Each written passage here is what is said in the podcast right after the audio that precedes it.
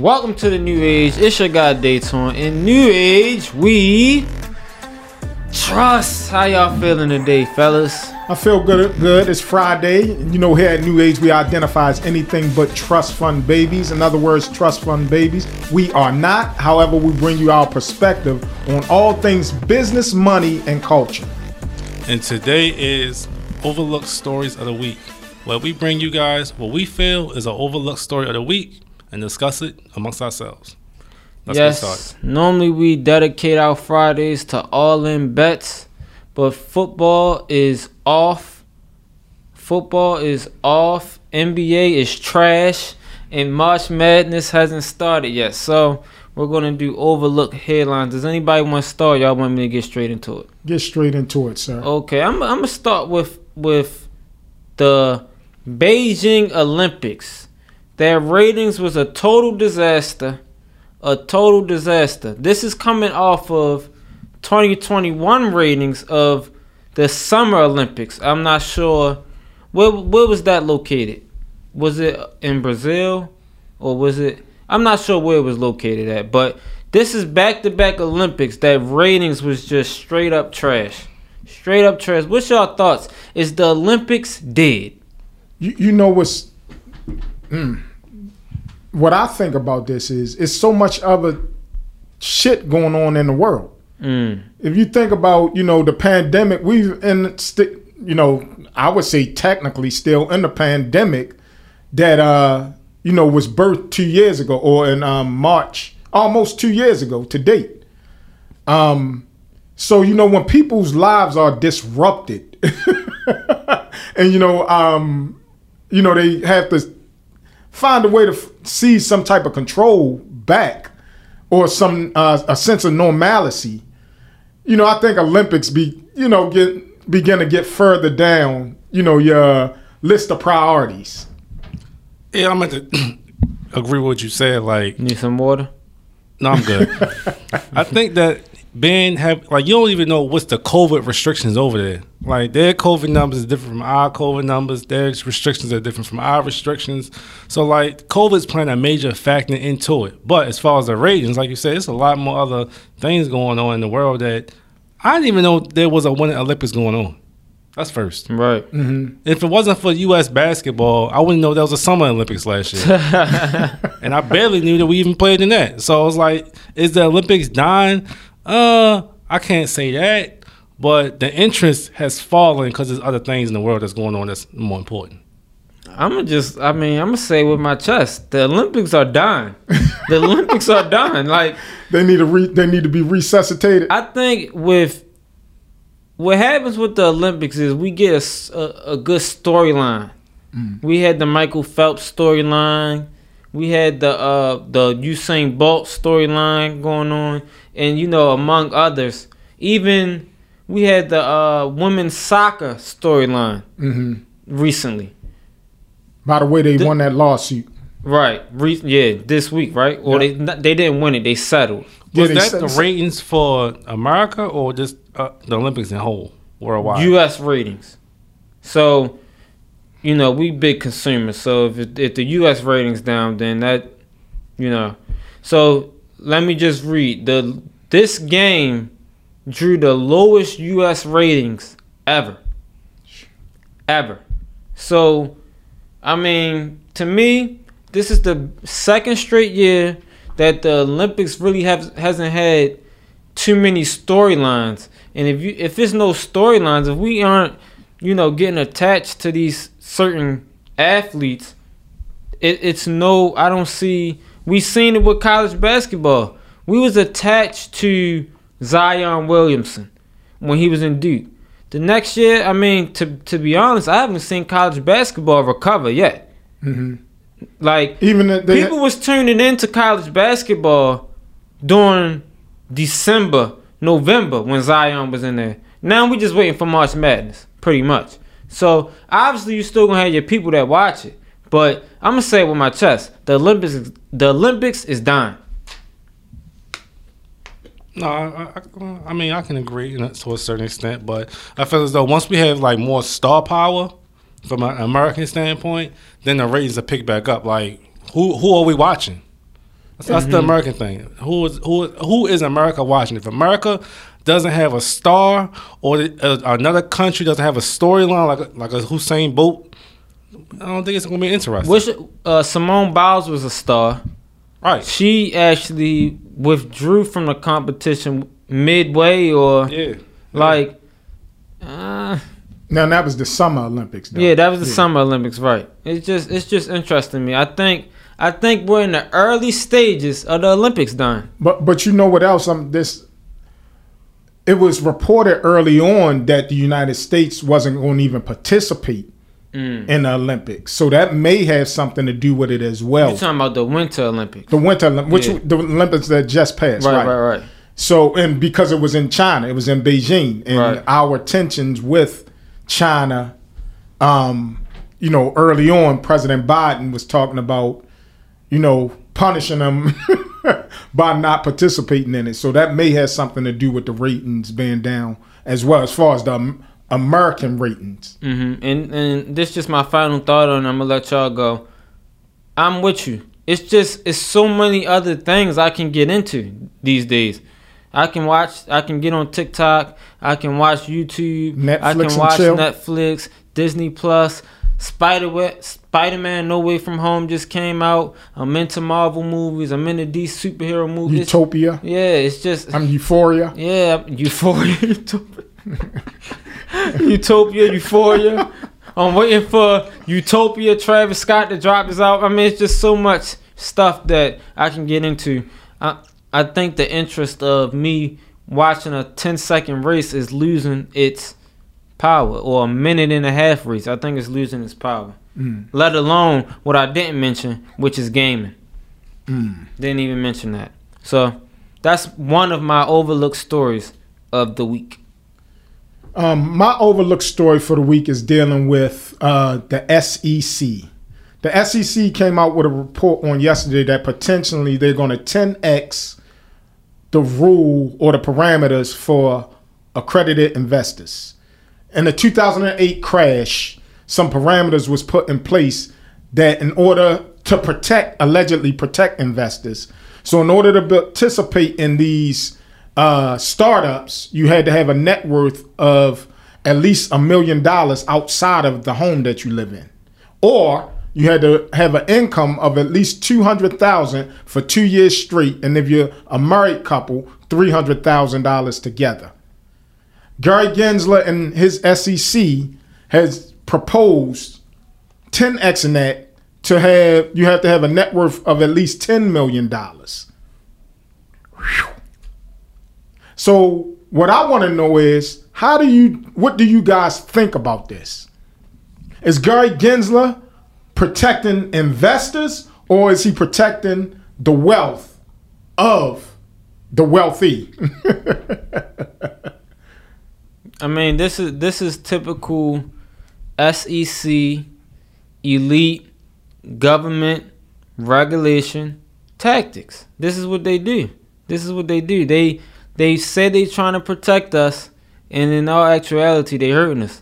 I think anybody who's who has six figures in their portfolio, anybody who has six dollars in- in their portfolio should have the right to be able to invest in whatever they want to invest in, and they want to continue to overregulate this, but deregulate something else.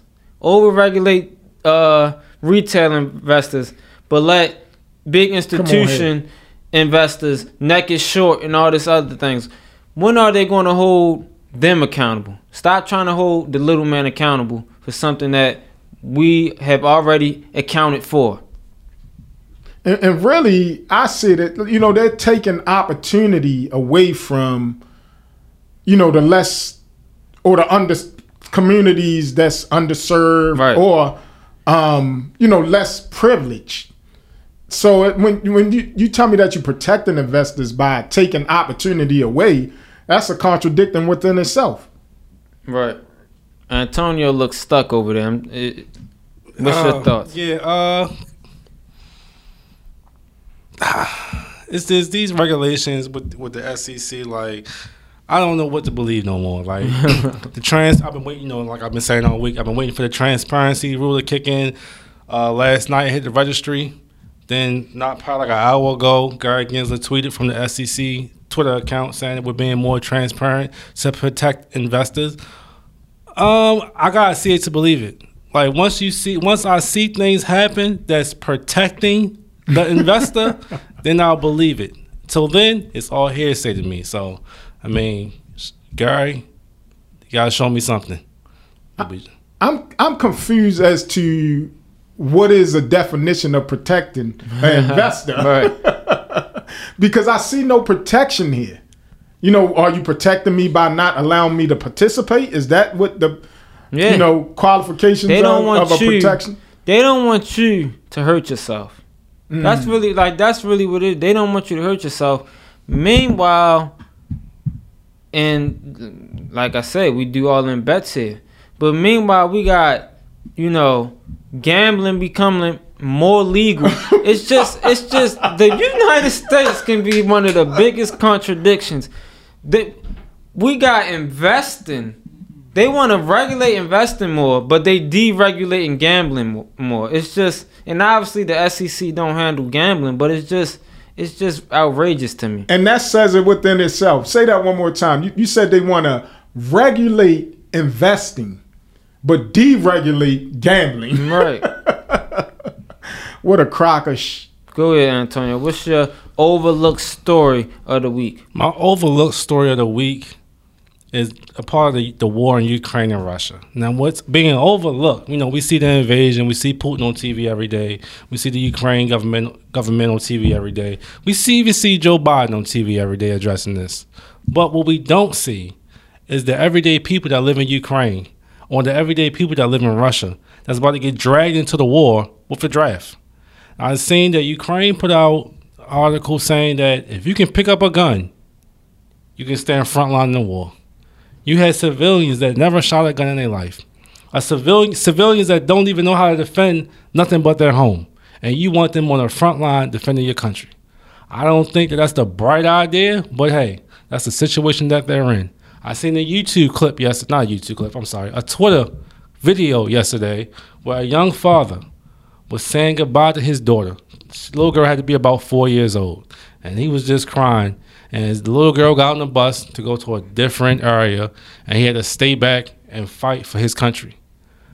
It's a lot of things going on in the world. I'm pretty sure last week these people never thought about being a part of the war today. that they that they didn't incite. Right, right, right. I have no no. That's the biggest point.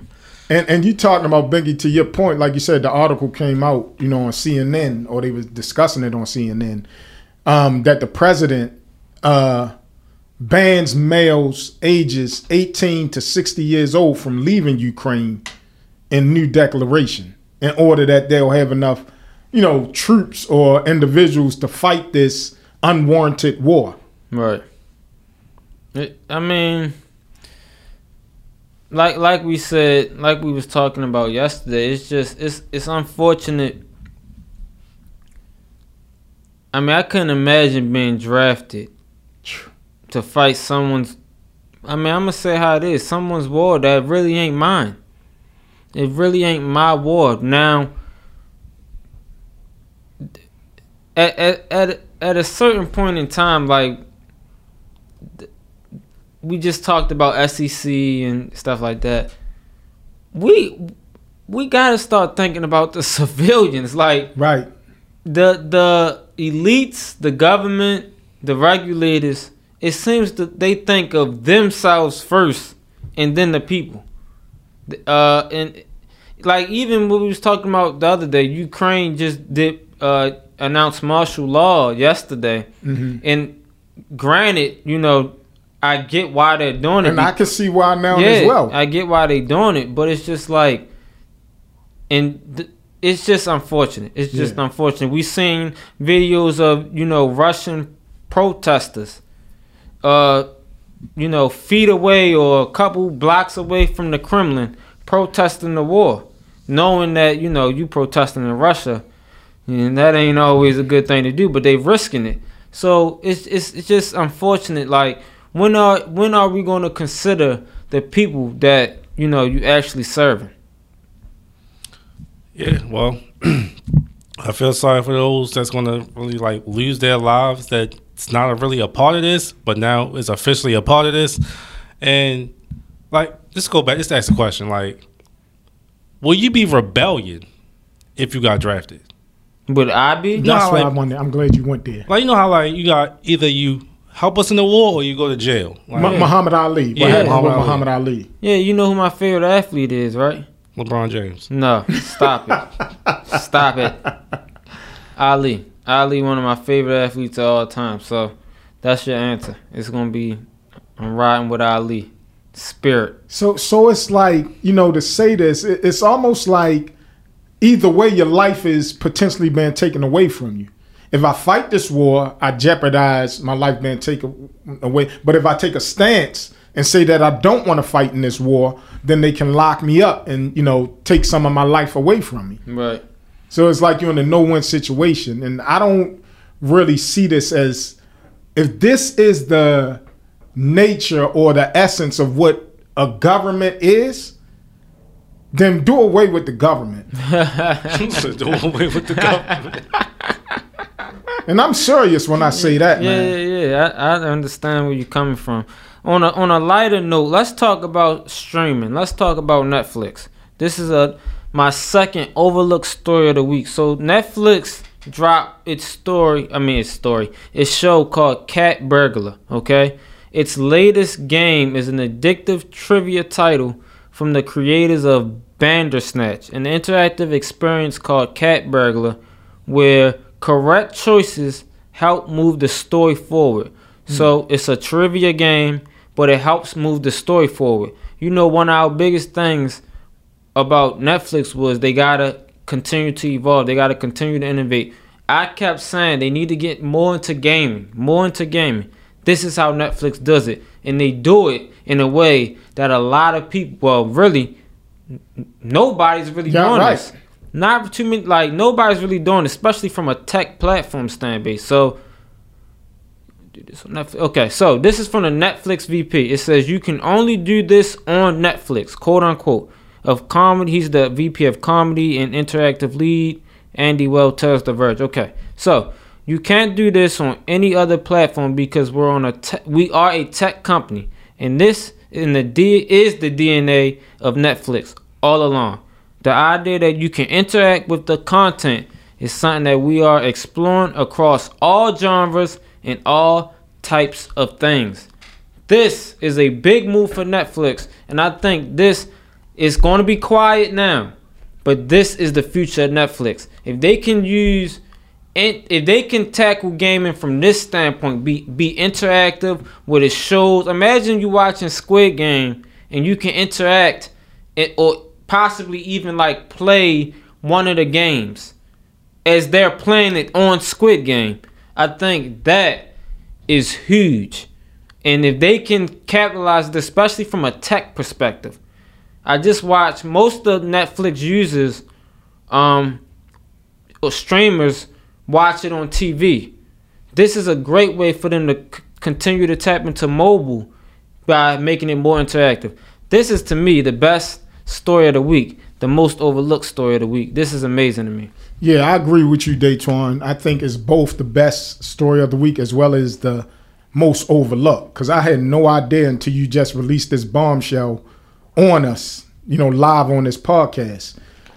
This is a home run for Netflix. And what, what I really see is is really them entering into the metaverse. Right. It's their way to It's enter into their the way, metaverse. but nobody else is doing But it. nobody else is doing this from a content From a, yeah, Uh, from a platform content standpoint. perspective, exactly. This the is biggest thing I get out of this, even though I'm excited about, you know, and I'm not a gamer, so to speak, but I can see me participating in something like this because I love movies. Yeah, I love television. But so so this isn't not to cut you off, but to cut you off. This isn't hardcore gaming though. Think about it. Right. That's a trivia. right. Like you could just have your, you know, your family of That's three, what I'm four, saying. Like a family, think about the fa- how this impacts the family, Yeah. uh, togetherness right. with the family. Exactly. We can compete with each other net, while Netflixing and chilling. Yeah, it's like- this is the equivalent of Netflix and chill. Yeah, it's like a game night almost. yeah. They could do a lot with this. The biggest thing I see with this, and then Antonio, you know, love to hear your perspective on it. it's time to invest in the Netflix, Mm. especially while the market is retraced. This is a 10x move for Netflix. This If- is huge. if So they- you, if, if mm-hmm. you're an investor, if you're not, you may want to consider this is not financial advice, doing some research and due diligence on this. But I'm putting my doll, my pennies next to the investors and institutions' dollars. Like, I think you still need some water. I'm good. I think the biggest thing out of that article you read that stood out to me was Netflix, and I've never heard, and again, I could be in the metaverse somewhere, but I've never heard Netflix say they're a tech company. This move, making them a tech company, moving away from a streaming service, No, is- they was always a tech company. Always a tech company. That's why we that's why we grouped them in with Fang. You got Facebook, Amazon, Netflix, Google, and am I missing one? Fang. Apple. Apple, yeah. So they they're considered a um Big tech. tech company. But the reason why they're a overlooked tech company, and this is how they whipped Blockbuster ass, because they was overlooked from a tech perspective. The reason why we overlooked them is because now they're doing their own production, so it looks like they look like a more so a media company, which they are a media company, but they're a media tech company. We look at them They're more hybrid. so right. We more we look at them more so, especially since they started developing their own content, more so like one of the broad, big broadcasting networks, like Like a Disney Disney, Fox, things like that. We put them in that lane, but they was built off of off of tech, off of the internet. I've never really heard nobody identify Netflix as a tech as a tech company solely. No, never heard that before. But Fang, Fang. Identity, I mean, I'm talking about identity. When you say Netflix, tech doesn't ring a bell. But I, streaming under- service, I understand. I understand that, but I mean, you gotta look at what, what the the.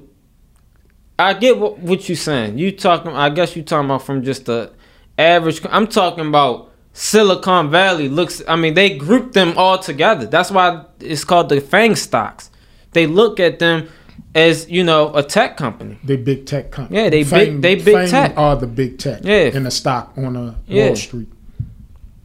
So I mean, I get why you're saying that, but maybe not your regular consumer. I mean, they might just look, you know, but they was built as a innovative tech play from the jump, and that's why they outlasted a company that wasn't innovative in tech, and that's Blockbuster.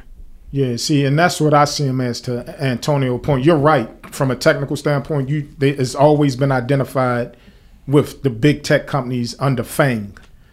Um, but to Antonio's point, I do see how we can easily um, because there's a hybridness there. And most tech companies, you know, it's rare that we see the hybrid um, them, you know, taking over another type of industry. And not saying that they don't, but it's just, you know, it's Yeah. rare. So I'm just So I- curious. would, would would y'all consider a, a TikTok, Snapchat a tech company? That's a good question. I, I don't necessarily, I wouldn't necessarily consider them a, like right off the top of my head. Yeah, they- From an identity, I would They- identify them as a social media Right. platform. But they clearly a tech company. Mhm. Facebook is Mhm. one of the tech leaders. So right. I mean, they under fame. They fall under fame. right. So that's it from the new age. Things are heating up. It's a lot going on in the world today. I hope everybody is smiling today, happy, waking up with you know gratitude and peace. Thank you. We we love you. We love the support. Follow us on New Age um, Trust at Instagram and TikTok. This is going on New Age Sound. Like, comment, subscribe to our YouTube channel, New Age and New Age. We trust.